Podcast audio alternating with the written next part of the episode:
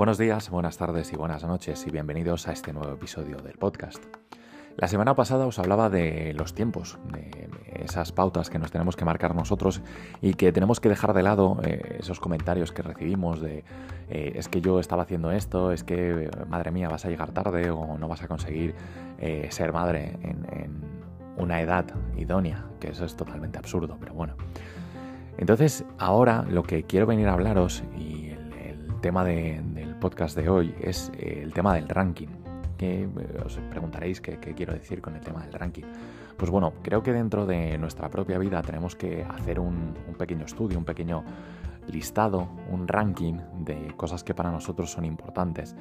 Y esto lo debemos aplicar o lo podemos aplicar a, todo en nuestra vida. Eh, hacer un ranking en cuanto a qué cosas nos mueven y nos motivan a diario ya sea pues bueno, el intentar mejorar nuestro puesto de trabajo, el intentar cambiarlo, el intentar em, estar mejor eh, a nivel físico y a nivel emocional. Eh, también el mismo hecho de, bueno, de tener un ranking a la hora de, buscar pareja.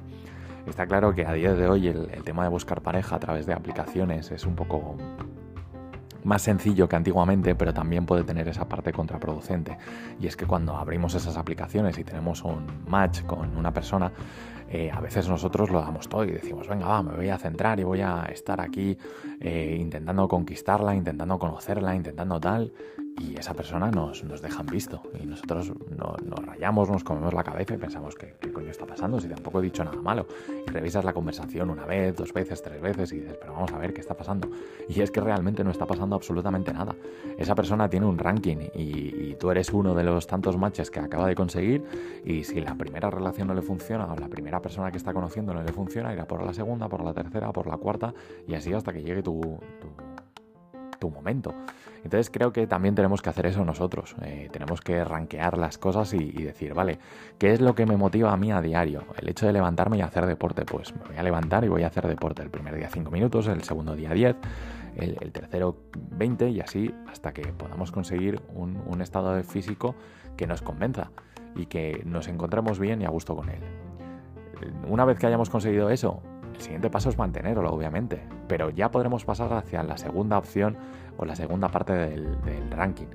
Y, yo qué sé, a lo mejor es mejorar eh, eh, en nuestros idiomas, ya sea el castellano, el inglés, el alemán, el francés, el italiano, el portugués, el que sea, e intentar ser el mejor y matarnos a estudiar y matarnos a practicarlo y matarnos a, a, conseguir nuestros objetivos. Y una vez que hayamos conseguido ese objetivo, ir a por el siguiente.